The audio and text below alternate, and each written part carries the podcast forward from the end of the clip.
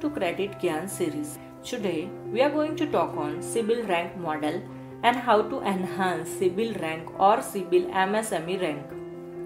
The model categorizes the entity into broadly three categories namely CMR 1 2 3 a good track record or no amount overdue CMR 4 to 7 delinquent but never an NPA CMR 8 to 10 good chance that the asset will turn into an NPA over the course of the next two years. CMR 1 means lowest possible default risk, which denotes borrowers in this rank are expected to have the highest possible likelihood of servicing and fully repaying their credit obligations on time. CMR 2 means very low risk of defaulting which denotes borrowers in this rank are expected to have a very high likelihood of repaying their credit obligations on time. CMR 3 means low default risk, which denotes borrowers that have this rank are expected to have a high likelihood and probability of servicing their credit obligations on time. CMR 4 means significantly lower than the average risk of defaulting which denotes borrowers that have the CMR4 rank are expected to have a much better ability to service credit obligations than the average borrower.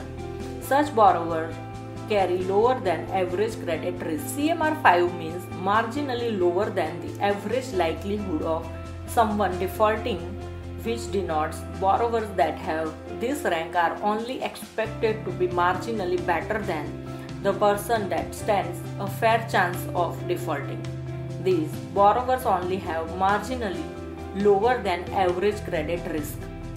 CMR 6 means fairly average likelihood of defaulting, which denotes borrowers in this rank are expected to have an average defaulting risk. CMR 7 means a higher than average likelihood of defaulting which denotes borrowers that have this particular rank are also expected to have a difficult time servicing their debt obligation than the average borrower. CMR 8 means a high likelihood of defaulting, which denotes borrowers that have defaulted or been delinquent in the past, thus coming with a very high defaulting risk.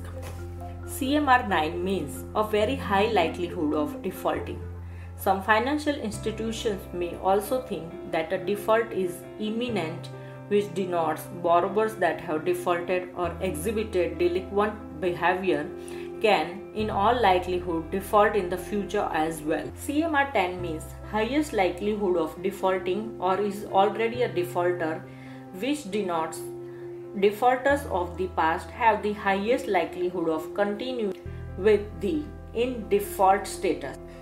How to enhance CIBIL rank or CIBIL MSME rank. To improve both of these aspects, you would first have to comprehend the factors that can impact your rank and commercial credit report. Below are some points that can help you enhance the overall ranking of your company. The loan taken by you should be in the name of your company. However, make sure that you do not default any payment. Pay EMIs of your credit card's outstanding date on time. Stay cautious of every transaction going from your or the company's card so that the mistakes, if arising, could be rectified on time. Do not exhaust your credit limit and take a loan only when you can pay back. Taking long term debt and paying on time can reflect positivity on your rank.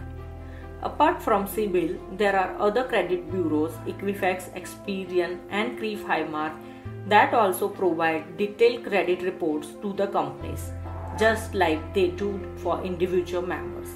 While there is a generic report format, it may differ from one credit information company to another.